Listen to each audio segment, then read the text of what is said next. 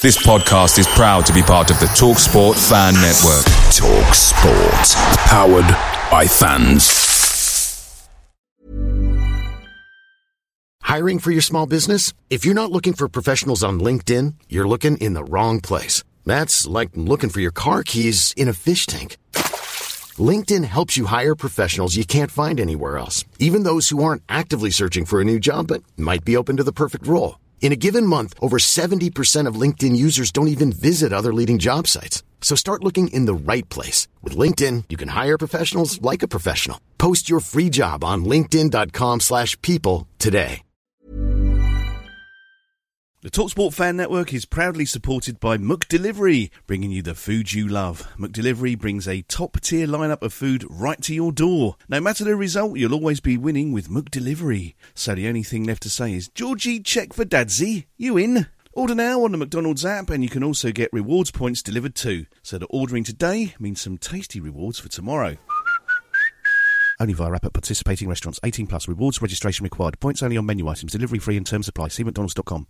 Whether you need the perfect gift for the adults in your life or you're shopping for yourself, Virginia Lottery has you covered. The holiday scratchers are beautiful and a lot of fun. Not to mention, Virginia's New Year's Millionaire raffle is back. And as a gift for yourself, VirginiaLottery.com has tons of games perfect for when you're stuck in holiday traffic or in line at the store. For game odds and information, visit VALottery.com.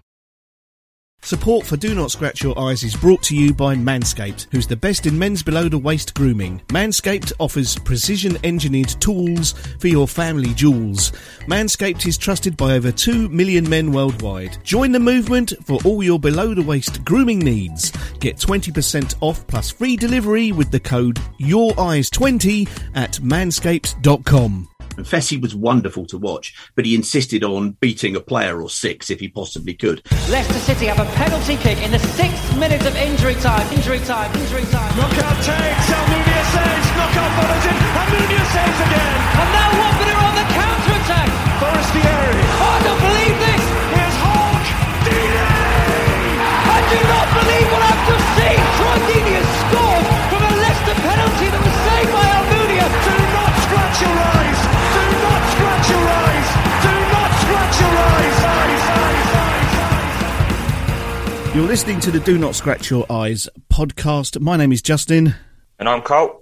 Tonight we've got a few Watford fans joining us. We have Peter, James, the Pidge, and Paul. Uh, let's start with you, Peter. Obviously, you're a friend of the podcast, but uh, let's get it out there. How long have you been supporting Watford, and where do you sit in the stadium currently? Um, my first game was when we lifted the fourth division trophy in what April 1978, and I've been kind of on the Vicarage Road end. I never kind of commuted down to the Rookery, so I sit in the, the, the family stand with my son.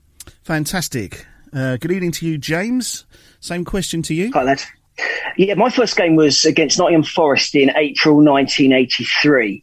Um, that's when I lived down in Watford, but I don't live in Watford anymore. So I've moved around the UK. I'm um, currently living in uh, in Blackpool, so I don't get to games as much as what I used to. I, I, I do the away the away matches, which is why I was a bit gutted that obviously we couldn't get to games last season because uh, there was quite a few I could have got at, you know, to go and see sort of, you know, them play sort of in the local area. But, um, yeah, I'm, I'm a, I'm a Northwest follower from the moment. Ah, fantastic. Fantastic. Like it. Like it. Over- Loving the shirt, by the way. Yeah, he's where everyone's commented Yes, on his yes. shirt. He's wears for for people who can't see. He's wearing the old school away Blaupunkt top, which I think was your favourite one, wasn't it, Carl? You It said? was, yes, the, the fuzzy TV shirt, as I called it. Yeah, that was it.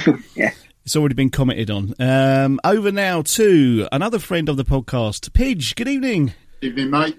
Honoured to be on again, mate. Ah, it's lovely having you here, mate. So, how long you been going? Where'd you sit? Um, most of my life, I, first game I don't remember because I was so so young, but I remember going to the um, the Walsall three three at home in the FA Cup. We went about four replays and um, did that about 87, uh, 87 times. So Okay. that's probably one of my most memorable ones when I remember one of my first ones. Uh, sitting in the Rookery, finally got my season ticket back on. So just a shout out to Ray Cook for that. So cheers, mate. And uh, yeah, I'll sit in the Rookery, mate. Nice, very very nice. And last but not least, uh, Paul. Good evening to you, Paul. Evening, everyone. Um, my first game was Gillingham at home in the FA Cup in 1970, game before we beat Liverpool. Uh, started going regularly in about 74, and I sit in the upper GT. Amazing. So I think we've pretty much got the ground covered. We need an, we need a, an Elton John stand Yeah. person, but uh, apart from that, excellent. All very very good. Okay, so um, yeah, we've got a few questions. So, Pidge, I'll come to you. Signings, what have you made of it? What's uh, anything that sort of floats your boat this season? Just tell us what you think with regards to, to how we've done our transfer business. I've been quite happy actually. I think we've gone about it pretty astutely. We've, we're a club that obviously don't overspend and don't really spend too much, but I think the uh, players we come in with looking at a bit more experience, uh, Danny Rose in particular, Josh King, who's, you know, he has proven that he can score goals in the Premier League, both free transfers, which I thought was excellent. Um, Mattie Pollock for the future, and also Emmanuel Dennis, you know, and all these players that, you know, have been brought in are obviously got a point to prove. Etebo from Stoke, so could be a astute signing. We'll wait and see what's going on there. And uh, yeah, I think da- a damn, bet- a damn sight better the last two years, the transfer window, than it was um, two years previous than that, where we barely had any friendlies and any signings. So we're looking at, you know, like we did when we first went up, bring bring the numbers in, but also bring proven players that can come in and do a job for us and uh, try and improve the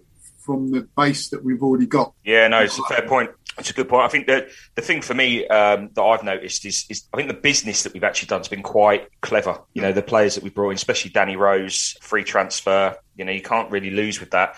And again, looking at Josh King, I think that's a great bit of business and somebody that scored goals for, for Bournemouth in the in the top flight. So hopefully we can, you know, we can get some return out of him.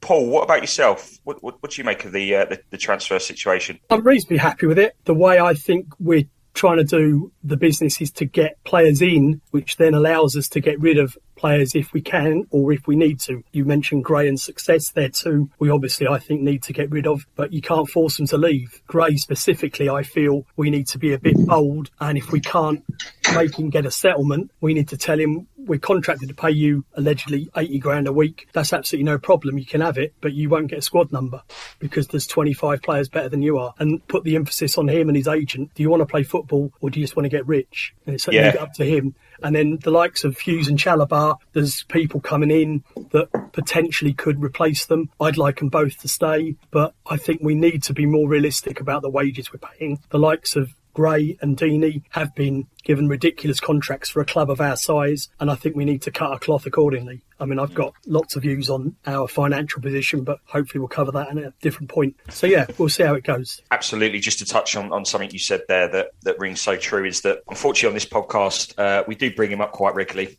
Um, Justin's mate, Andre Gray, whoever organised that contract behind the scenes, it, it, it beggars belief that that was allowed to, you know, to even even happen. And we're in a situation now where we can't offload him. You know, no other club with it, with with any dare I say this? How do I put this? Not brain cells, but any any sort of footballing. They want to push their club forward by bringing somebody in that's going to score goals.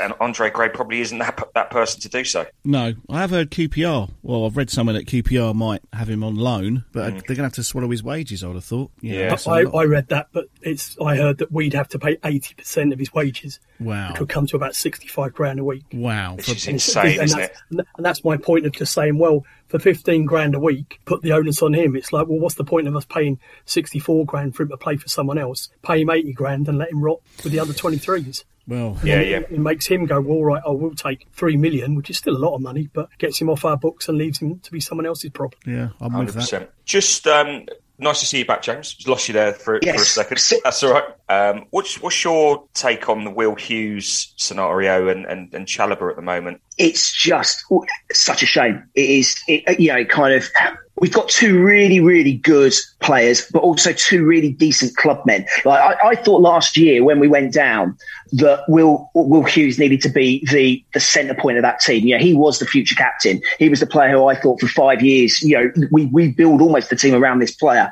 And the fact that it's been allowed to, to get to this stage, I think is, is sad. I, I, think the, the, the sad thing about it is I, I just genuinely believe that he probably wants to stay. And I think that these, that there's obviously something about this, you know, this contract.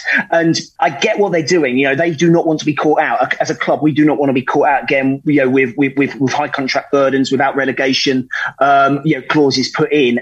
And I, I just think it, it is a shame. I think it's inevitable now that, that he will go. It's been a bit more quiet on Chalobah's front, but, um, I sort of feel that with the sort of the the business that we're doing in the midfield or the names that we're looking for that, that I can't see any other outcome than those players not turning out for us this year. And I think we will be weaker for it. Definitely. Yes. No, I'm, I'm think you're right. Absolutely. Come on, Peter overall, I'm I'm reasonably pleased. I think you know we can't ignore the pandemic and the 36 million pound loss. That's got to be first and foremost in our minds. And whilst it's not very sexy when you're going back into the Premier and you want everybody to be signed on on, on good money and big contracts, prudence has to come first. I think the difficulties come in the fact that Duxbury made the point about we were going to revert back to the Watford of old. We're going to buy younger players. We're not going to apply proven Premiership style players and older players.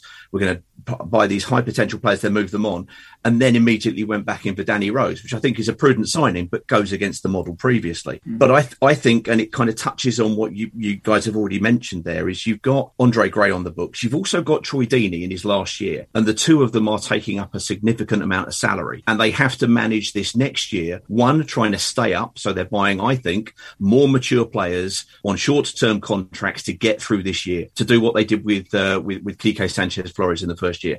Get through, get through that year, stay up, shift those b- bad salary apples, if you will, off of the books, and then we can look to to invest moving forward. But I think players like Louza is going to be really quite a quite a good purchase. My one concern is he's been mooted until we bought Etebo to sit deep, and that's not really where he kind of plays. I think he's going to be uh, a little bit more creative moving forward. All in all, I'd say it's been a pretty good uh, pretty good window. Very nice, like that really just sticking with um, a, a, couple of players in the in the squad. And again, I don't want to go and turn this whole podcast into the Andre Gray podcast, but we've got um, there's a few players at, at, the club that are potentially going to miss out on a lot of football, and potentially, in my opinion, have a lot quality. You know, and I'll, I'll, bring players. Well, in fact, I'll let you guys sort of maybe pick um, players that you think might struggle to get it. And I'll use Quina as my example where I'd like to see him play, but I just generally cannot see where he fits into that into the system this season. Going back to you, Pidge, what's what's your take on the squad depth and, and where we're going to be this season? I think it's not, we're not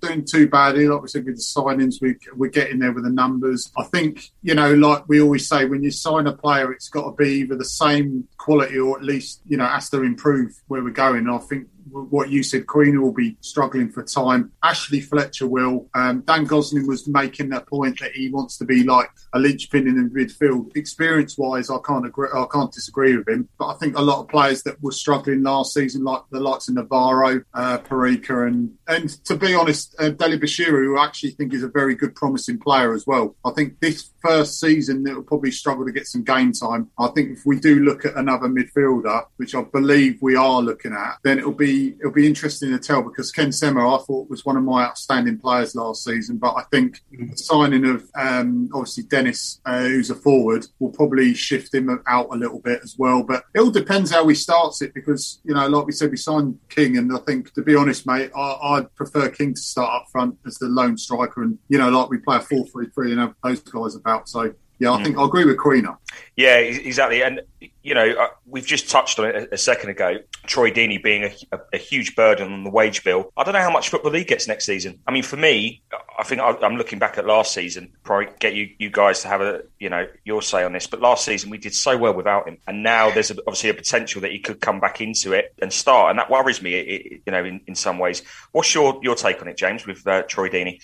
I thought Troy towards the end of the season was fantastic. Uh, I love the fact that he travelled up to Middlesbrough and and as the club captain role, I felt in the final few weeks of um, the you know the, the, the season he really took that on, and I was hoping, or I am hoping, that sort of next season that that continues and that he he, he really takes on that um, that club captain figure um, and uh, yeah, does that. But I, I, I agree. I, I, would like to see King start. I think more. Um, I still think Troy's got a lot to offer, and, and obviously we're not going to get shot of him with his wages. Um, and I, so I think it's great that we've had a player sort of reach ten years amongst all the sort of instability sort of at the club in terms of management and the players and the coming and going. I think it's brilliant that um, we've still got got you know, someone who you would absolutely deem a modern legend still at the club. And I think it's, it, I, I, think he has a role to play, but I don't think should probably be as the leading uh, sort of striker in the team. But I think that the one thing that Troy's done over his time with us is is yeah, I know a lot of people started yeah, get on his back sort of in, in recent years.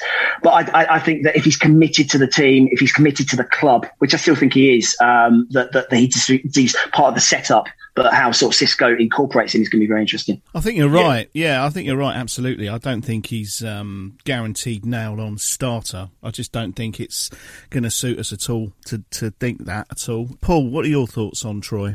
I think he's definitely a club legend. Uh, I think certainly in a lot of games last year, we started to play too direct towards him, like a quote long ball team defeats the point of having skillful players like Sarr, Hughes, etc. in the team. My big worry for this season is he's got a book out at the end of next month. I don't know what's happened with his podcasts. He released about five with some fairly high profile guests. That all seems to have dried up. I don't know if he still does the show on Talksport. He seems to have an awful lot of outside Watford situations going on. I mean, most people who release a book go on a kind of publicity tour. If he's looking to train full time, he ain't going to be able to do that. Um, I would keep him as a potential squad member, the very, very occasional start. I think he's a useful guy to have on the bench with 15 minutes to go. If you're losing at home, then yeah, you can go long ball and try and get up amongst them. But I think as a you know, if we start him more than five times in the league, then something's gone wrong. Can't disagree fair with point. that at all. Yeah, fair no, point. I think Absolutely. yeah, Peter. I think a lot depends on what shape we play. I mean, Josh King, I agree with what everybody says, but I don't actually see Josh King as being the best person to lead the line individually if he's playing with one wide player one side and Sarr the other. That is more Deeney's game, but I agree with Paul completely. If he does play in that role, you cannot continue to welly it to him from 60 yards away to his head, expect him to control the ball on his head and turn and spin and give it. It has to be played into his feet. It has to be played into his chest. I think Deeney is almost like the modern equivalent equivalent of Doyley in a way, um, in as much as every season he is like written it. off and then he comes back and he comes back with a point to prove. I remember on crikey, being on the Watford Observer forum. Do you remember when that was a thing? Oh yes. Um, in in the Pozzo second season, when we'd had Vydra and Deeney had come out of Nick and he'd done incredibly well, and he had a player running on beyond him in Vydra. Vydra goes off to West Brom. We had Fessy, and Fessy was wonderful to watch, but he insisted on beating a player or six if he possibly could. He would never make a run in behind. Deeney's game went completely to rat um, and I was accused on the Watford Observer of being Troy Deeney. uh, Troy Troy should really be insulted about that because uh, you know I, I, make him look like Slimmer of the Month. But I, I, think he can be excellent if he plays. The one thing, just going back and touching on a little bit about Hughes and Chalobah, is the thing that that puzzles me is Deeney and Gray. We've mentioned their contracts are up at the end of the season. So is Chalobah, but they are all integrated with the first team squad, and Hughes isn't. And I'm wondering if we're gonna, if we are going to lose him for three or four or eight million or whatever it is, is he one of those players with the with the attitude and with the aptitude to actually say, all right, we'll play you your last season because for eight million, he's a good enough player to potentially make a difference for us in the midfield. He seems to have hmm. been shunted out, ostracized ostracized, if it will, from the from the first team setup, which I think is kind of strange. It's either that or they just think he's the only one with really any resale value. But um, mm. I, I, I, think that's a little bit odd and a little bit strange. But I think Deeney can play a part. I think it's absolutely vital that he is not a shoe in. When he is guaranteed his shirt, he goes off the boil. And the, the great thing about bringing in, yes, Fletcher and absolutely King, and indeed um, you know, Dennis is the fact that he's going to have to do something well in training and well in performances in order to do get anywhere near that first team shirt. Absolutely, yeah. Here, here a little while ago, Carl and I did uh, a points prediction, and when we totted it all up, well, we thought we were doing very, very well. We we uh, we predicted 61 points for this season with a sort of seventh place finish, which I think is ambitious. Particularly Shows what we know. Exactly, particularly as we haven't kicked a ball yet. Um, let's start with James. Um, how do you see our season going this season? When we got promoted, I was thinking, okay, I think this will be a season where we kind of almost replicate uh, 2015-16 and, and you know stay up and and stay up with some sort of you know some sort of ease. But in the last few weeks, that has just drifted just a little bit. I think it's going to be much more of a scrap. I think uh, I think the Will Hughes thing has sort of set me back just on that feeling just a little bit because I, I, I you know, I, as I said earlier, I think he was someone who we should be building the team around. But there have been some good signings, and, and they've clearly gone for you know trying to unearth some gems. I think it will be a little bit more of a scrap. Will we be in the relegation zone at times across the season? I think so. Yes. Will we survive? I think so. Yes, because I think the Pozzos just won't let relegation happen. And even when we did go down, they almost tried to do everything possible to make sure that relegation didn't happen, right down to getting um, you know rid of um, you know Pearson two games before the end, and and you know getting in Hayden Mullins. They tried everything, and obviously there was a pandemic going on at the time. That was never going to be the easiest manoeuvre. So I think we will stay up, probably 16th or 17th place. Okay, Paul, what about you?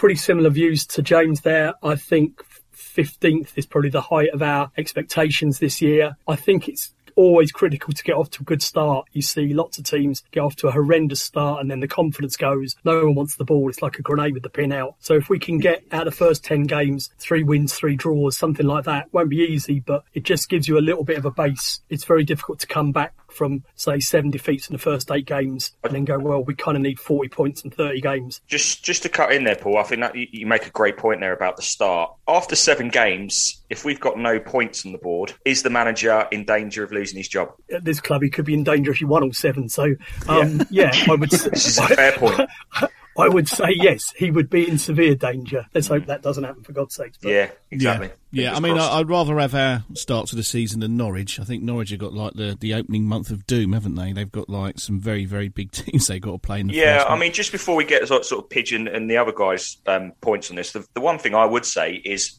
I mean, it, it's very easy to look at look at it from the outside in and go, you know, we're going to be we're going to be okay, or we, we, we're going to do this. In, in the greatest respect, nobody actually knows. But when I look at certain teams in that league, there, there's a lot of unknown entities there, and I'll use Crystal Palace, for for an example, they've got a new unproven manager. Haven't really signed anyone. They could struggle. Wolves have got have lost their Portuguese flair to, to Tottenham, so he's an unknown. They're another team that could struggle. Newcastle, I think, could struggle. Brighton could struggle. Norwich don't buy anyone, so they'll be there thereabouts. You would you'd expect again in the in the drop zone. I do think we've got enough about us. The only thing that, and uh, James touched on this, the only thing that puts a, a, little bit of a cloud on it is is the Will Hughes situation for me. I think without that being involved or being an issue, I would feel a lot more confident going into this season. Well, I think we had a bit of a spine, didn't we, in the team last season? We had Bachmann in goal, we had Sierralta, we had Hughes sort of as a spine in the middle and taking him out, it just feels uncomfortable. There's a bit of an unknown in the middle of the pitch that you know. Once I suppose once we know who is going to be there, things might be a little bit more settled in our minds. But at the moment, it's a bit kind of well without Hughes, who's going to be you know yeah. bossing the midfield there. And... Pidge is probably going to say we're going Champions League. I would have thought. Yeah, go on, Pidge. Yeah, we're going Champions League, mate. Um, uh, no, but uh, look, look, regardless of the European tour, but um, I agree with what um, James was saying at the start as well. We, we probably have a little bit of struggle. Of course, we will probably have a little bit of teething problems, but I think um, the only thing that will, if we do struggle, the thing that will um, get us to struggle is the lack of goals. If we do struggle for goals, like you said, the spine in the midfield, spine of the defence defensive midfield. I think that's a good point, mate. And I think we just got to make sure that you know. I think one advantage, and I think some of you guys have made that point as well, with the amount of teams that have had new new coaches. I think you said that, Carl, didn't you? Um, that you know they're they're trying to bed in their new coaches, and we don't need to do that with Xisco. You know, he's been he's been there with us. You know, he knows the dynamics of the club by now. He knows what's required, and we've got a set style of play that he likes to play. So we don't have to start from square one, which we've done before. So we haven't got that sort of burden on us. So yeah, I think the only thing that only thing that would worry me is the possible lack of goals. Um, apart from that, I think yeah, I think we'll just make it 16th or 17th. I'll be happy with that. Okay, absolutely. Okay, Peter. You going to be a bit more optimistic? Uh, no. no, no. oh, well. I'm, I'm, no, I'm going to be delighted if we get 17th because I think it will be difficult. It will be a struggle. There are some areas of the pitch that still give me points of concern, but there are other elements which you just touched on, which which I think are absolutely hopeful. And I think Xisco is a is a huge potential element to that. And I think the signings of both Dennis and Rose are really big. Personally, I think they're big confidence boosters from the Pozzos because you've got two players there who have historically struggled a little bit with mental health or being in an environment that isn't necessarily the most supportive. I mean, go figure, a Tottenham player not being in the best of mental health after being at Tottenham.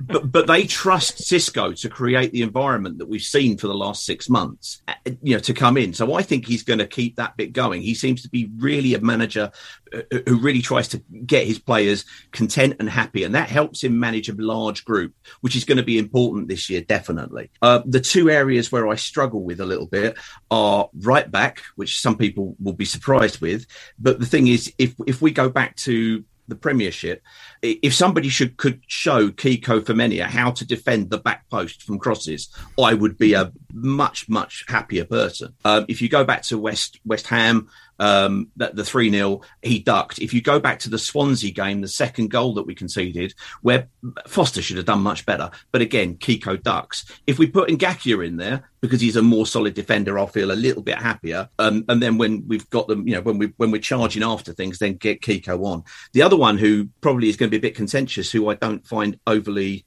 comforting is William Troost-Ekong. I think he's a great leader off the pitch, and the talk about what he did after Coventry, the guy you know is deserving of a statue. But it, the, the, games that that really kind of uh, gave me cause for concern were I don't think he's that great in the air. If you hadn't got Sierralta next to him, I think we'd see more of what happened in the QPR home game, yeah. where he just tuned out and basically left Bachmann one on one with a header from five yards, and he just went completely to pieces. I'd love to see somebody come in who is majorly going to put some pressure and some authority into that back line because I think the midfield's looking reasonable. Even if even if we do lose Hughesy, I think the, the the midfield is looking uh, useful and the forward line's looking okay. But those two areas there, if we get 17th, I'll be partying. Wow, this is this is all very pessimistic in my opinion. Yeah, I, I think well, that... we, have we've invited a load of depressed people on this podcast. I mean, I did say Champions League to be fair. So. You did, Pidge. You yeah, did you did. You did. you well did. Done. I mean, if we look I, at, I, a... I think we've all echoed that we're we're looking to do what we did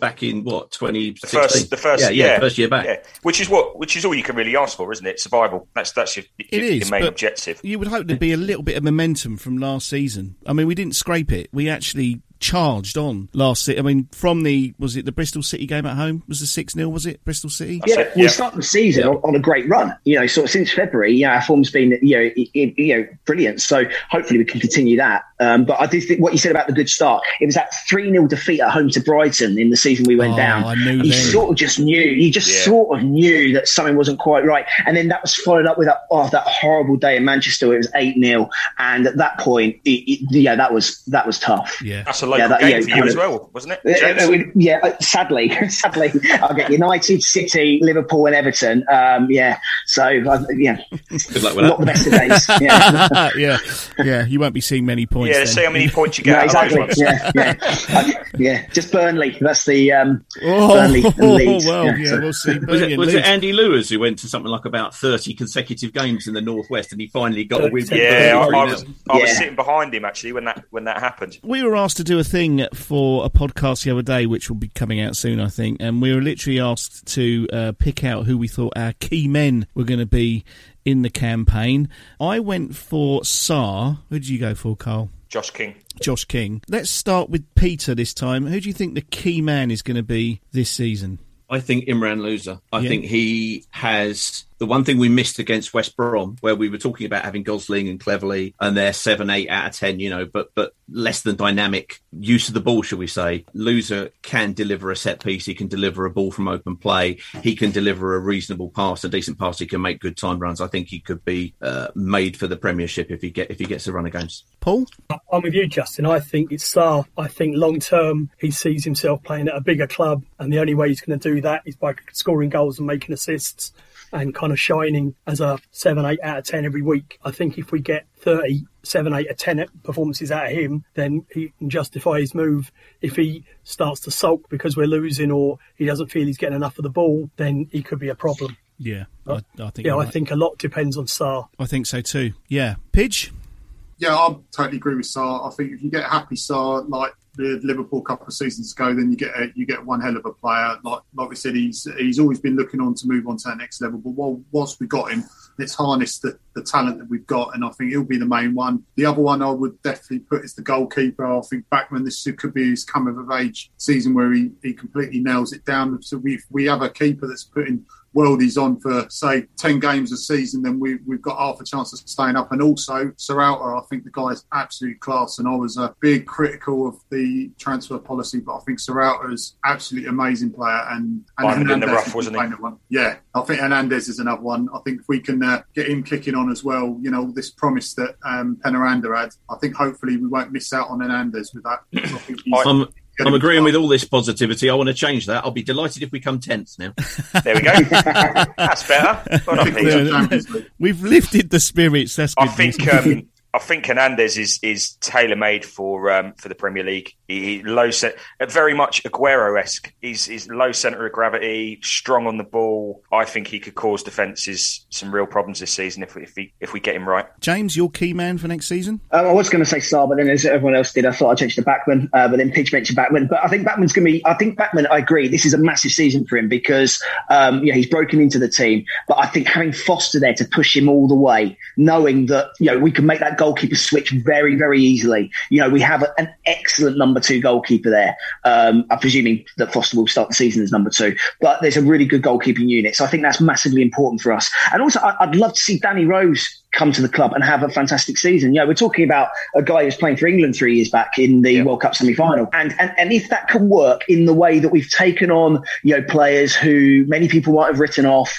and they just find a, a real natural fit at Watford, it could be brilliant for you know, for Danny Rose. And um, I'm excited about seeing him, you know, play for us. Yeah, there's a that's that's a great point, James. I think there's a there's a couple of players that we've brought in that have got points to prove. Danny Rose being one of them. Uh, Josh King, which is why I've kind of singled him out because I think he's got a point to prove because his move at Everton was a disaster. Let's be honest. But prior to Mm. that, he's he's done it. Um, so yeah, no, no, I couldn't agree more. I hope Danny Rose has a has a, has a great season. I mean, we've had players join us from either of the two North London clubs who have struggled with the expectation and the environment, and sometimes probably the competition as well. But people like Gomez and Capu, when they've come in, you know, have Mm. just seemed to thrive in a slightly more forgiving, you know, environment. And I, you know, if Danny Rose could do the same, that would be fabulous. I agree with completely, James. Yeah, even going back, um, Alan Nielsen, um, he came from Spurs, didn't he? And he sort of settled in very nicely to the team, and he was uh, a welcome addition. Pat Rice, Brian Talbot, for all of the uh, Wow, now we're people going who back. speak in old money. Yeah, absolutely. Gerry Armstrong, another one. Mark, Mark Oh, Falco. blimey. Mark Falco, yeah, of course. Falco, yeah, Falco. Oh, Now we're going back. This is uh, this is who, who went the longest now, isn't it? I think Paul's been going the longest out of all of us. To be fair, This is Barry from Watford saying, You are listening to the Do Not Scratch Your Eyes podcast. Thank you. let's have a look who we think might be lining up against Aston Villa. Uh, let's have a let's hazard a guess. I think we're all going to agree it's a four-three-three. Are we? Are we going to agree it's a four-three-three? Yeah, four, three, three. Yeah. Yeah. Yeah, we're all happy with a four-three-three. So, Yeah. goalkeeper. Are we all going to say Bachmann? Yeah. Bachmann. Yeah, Bachmann. Yeah. Paul Bachmann. That one for sure. Yeah, I think so. Uh, so going across the back, then we'll start at the old traditional left back position. Peter, Danny Rose. Pidge. Yeah, A- a- again, defending at the back post, knowing what to do, not being afraid of the environment, something to prove. Everybody agreeing with Danny Rose? Anybody saying anything different? I think Masina will start, but I think long term Danny Rose will be the one. Okay. Yeah, I, I, I'm. Yeah, I, I think that there's going to be a um, a loyalty from Xisco to those who got us up in those first few games. So I think Masina will start ahead of Rose, and um, but I think that the change around will come very quickly. Yeah, if it needs to be. So let's look at the centre halves then. Paul, who do you think? Uh, I think this one's going to split the yeah. Yeah. I'd split say us down. really. And Troost, but I, I agree with, I think it was Peter said, Troost does worry me. He seemed to have a good first half of the season, and then he went a bit off the boil in the second half, and I think his distribution isn't very good to a degree where I think teams will allow him to bring the ball out, going, well, I think he'll give it to us 50% of the time, and that's always a risk. So Yeah. possibly Cathcart, I don't know, but certainly Sierralta's nailed on. Yeah, I think Sierralta's Yeah, nailed on as well. Alta, Yeah. definitely. Pidge. Uh, definitely Sierralta is in my dream team, so definitely Yeah, do and it. mine. And, uh, I think honestly, I think I think like James said, he'll he'll keep um, keep with the players that have got us up. So Troost-Ekong, but I really think Cathcart might get a shoe in soon. But I think Ekong and Sierralta for the back too. Peter. I think he'll go with Truth to Come and he'll go with Sierralta. Um, Okay. Unless we sign somebody for eight billion who's very good.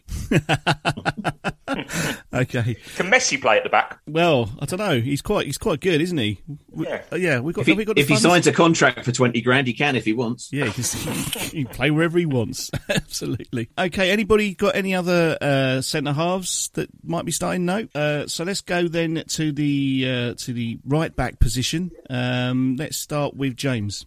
Uh, Tavernier. Femenía. Yeah, I think he's pretty nailed on. Anybody got any uh, different right backs? I'd, I'd like him to start with Ngakia, but I think Femenía, I think Femenía will start. Yeah. he's in Ngakia He's the more fit? solid one. J- um, Ngaki is the- the more solid defender, um, like Absolutely. Pete said earlier. But I do think Kiko's going to start. Yeah, going forward, Femenía is amazing, but it's the it's the little things tracking back, Defending. posts, defending. Yeah, which is you know fairly crucial in that role. I, I find. So now the, the most difficult bit, I think, is the three in the middle because it's all a little bit unknown. Uh, let's start with Pidge this time. Three di- three midfielders, Pidge. Bearing in mind if Hughes goes, sadly, I think he might do.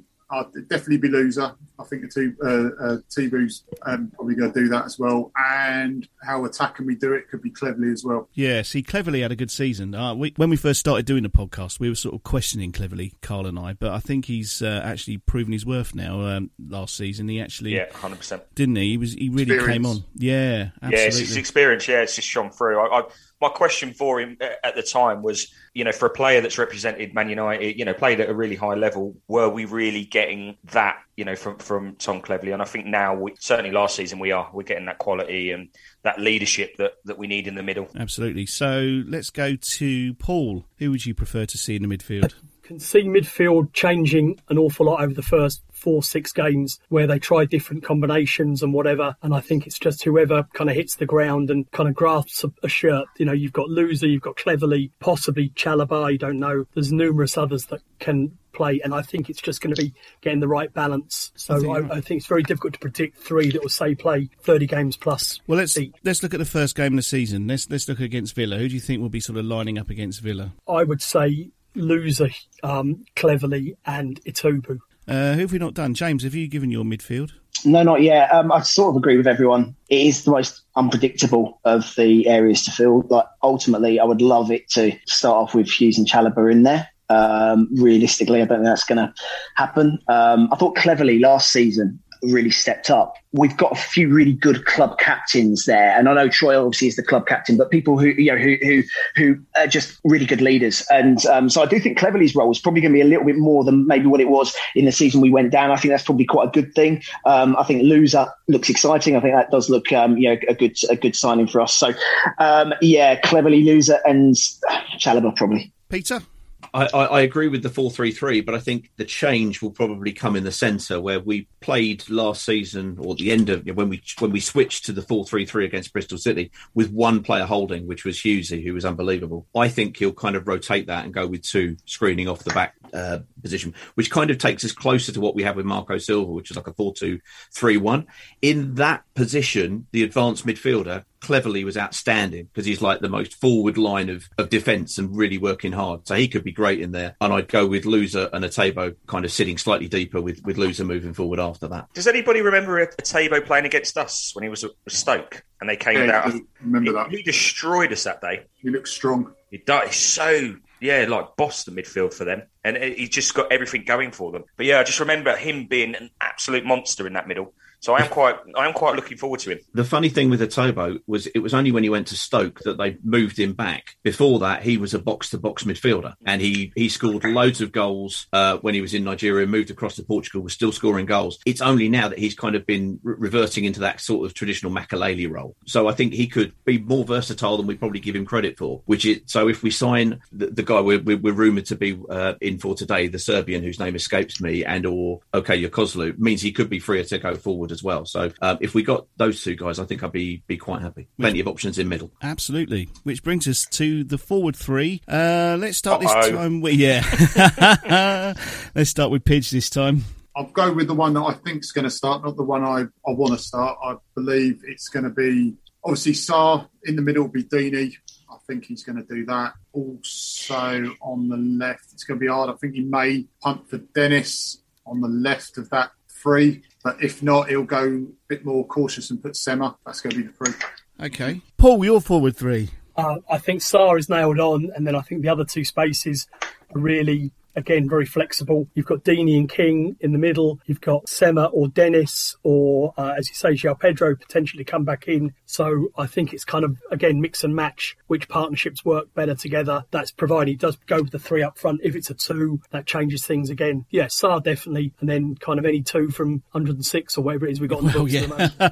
it's a nice problem to have. It's not a problem that we've had for quite a long time. Too many strikers. We were crying out for them last season, so yeah, it's quite nice to uh, to have this problem. James, Um, I do think it's a real shame that Pedro is injured for the start of the season because um, you know those ten minutes that he's had in the Premier League so far against Arsenal were sensational, and I would love to you know kind of see him. I think he would. I think he would grow. I think he'd. Um, I think he would develop further as a player in the Premier League, and hopefully he will when he comes back.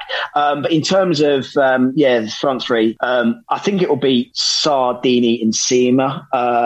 That's my own thought, but I'd love King to probably start off and lead the line. I just think that um, that that if he is our sort of marquee summer signing, let's get him on from the front. Let's get him an early goal. Let's get him goals in those first two games. Because if he comes on as sub appearances, 15 minutes here at the end of the first four games, and, and he hasn't scored after the first five games, that then just starts to build that burden of you know another striker misfiring, you know, for us. So I'd like to see him um, start early, you know, in the game against Villa, get a goal, and uh, build his confidence from there. It's going to be interesting to yeah. see you get handed the number nine shirt, isn't it, this season? I've got I one. don't, I don't think that will happen. You Yeah, don't think so? You think not- yeah. Troy's going to nail that on and it's his, is it? I, Yeah. I think I think he'll have that. Yeah. Okay. I'll, I'll say Sarr again. I'd like to see Josh King holding the middle, and I'll, I'll put uh, Cucho as well, Hernandez on the uh, the left hand side of that three. Peter? Yeah, no, I'd go with uh, Andre Gray, Isaac Get off my and, podcast. and and and just for Paul alone, I Good would night, Peter. resign, Tre- I'd re-sign Trevor Senior. Um, And Dave Bamber. Yeah, let's have him as well. Dave Bamber as well. Morally, throw morally in there. Morally, yeah. That, that, that noise Kerry was the sound of my YouTube channel going down the drain. It was, Um, yeah. That's me- me just tightening the noose. I, I think genuinely, I think we've got bordering on an embarrassment of riches because I was thinking you, you can start Deeney or King, but I would personally start with Deeney first to see how he goes. Sarr absolutely is nailed on, but to have on the left the options of Dennis, Sema, Cucho, and of course, in the longer term when he comes back, João Pedro and being able to shift around is just ridiculous. Um, You know, for, for a team the size of Watford. One thing, um, I mean, Pidge, you mentioned there about he might use Success rather than Dennis. Dennis's stats uh, prior to the last year, where he kind of fell out with uh, with Bruges and then went to Cologne and fell out with them as well. His stats defensively were fabulous. He does an awful lot of uh, tracking back and making sure that kind of the the dirty work is done uh, as well. So I think he might actually kind of surprise us a little bit when he goes in there in a good way in terms of actually his energy and work rate because everybody knows him for scoring against Man United and scoring two in the Bernabeu against Real. But actually, I think he's he's a bit more of an all round player, and I think he might be really uh, might really be something to watch this season. Fingers crossed. Does he stay on his feet, unlike Isaac? Or Uh, he, he's probably taken up uh, Isaac's chalk mark on the floor, uh, where, where he where he can sit in the changing room, and throw himself to the I think floor regularly. Isaac's he wears roller skates, and he not not uh, yes, ice skates or something. Yeah, he's like Bambi, isn't he? I've never forgiven Success, just like Perry Digweed for their performances against the Scum. So there's another one up against them. That was dreadful that game, wasn't it? That was absolutely dreadful that game. one, mate, the 4 2 in 94, or the bloody 1 0 a few months ago, mate. I tell you. The trouble with that one was we were in a, such a purple patch, and it was it- Uh, we were nailed on to Frasham, but we just didn't turn up. I mean, that pitch was a disgrace. I, I know both teams had to play on it, you know, blah blah blah, but that pitch looked terrible, and they just didn't turn up that game. It was so disappointing. I, I, I think you know, me and you were messaging each other, Carl, saying what is going on. It was just crap. So Yeah, after about 15 minutes, I thought, oh, this could turn bad. yeah, and it did. It was absolutely dreadful. So anyway, we haven't got to play them again for at least another season, so that's good news.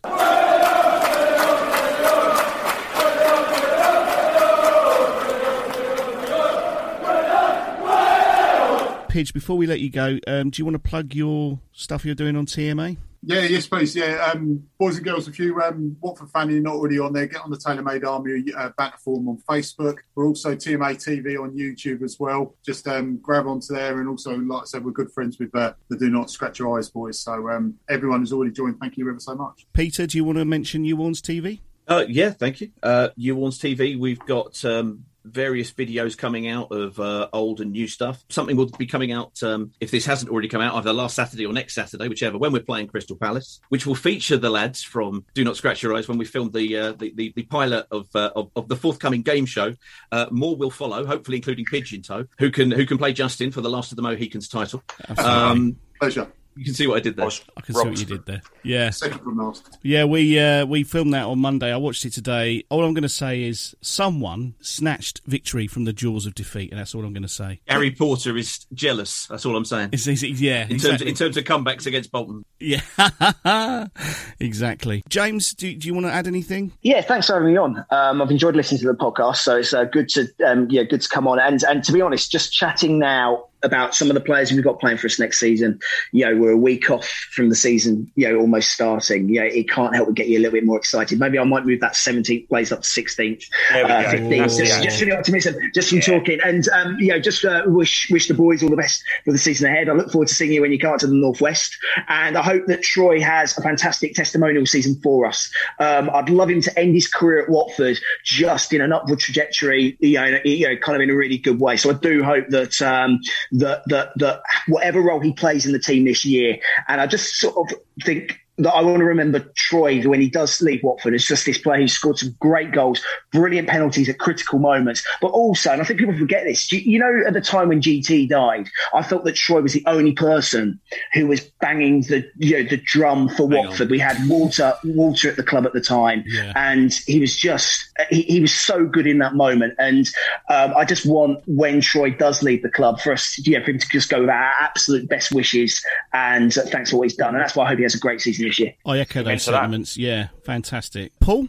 just hope that the club gets itself on a more secure financial setting over the next few years. The debts are frankly unsustainable as they are today, and I hope everyone enjoys the season. Looking forward to it. Thanks for having me on. Uh, it's a pleasure. And I'd like to thank you all for giving up uh, an hour of your time uh, joining us on the podcast. You know, it's great to have some different voices on occasionally and, and you know, inject some life into things. So it's been absolutely lovely having you all on. Thank you all very much for turning up. No problem. No props. Excellent. Thanks for having us, guys. Looking forward to seeing a full Vicarage Road more than anything at all. Get 20% off and free delivery with the code YourEyes20 at manscaped.com. That's 20% off with free delivery at manscaped.com and use the code YourEyes20. Your balls will thank you.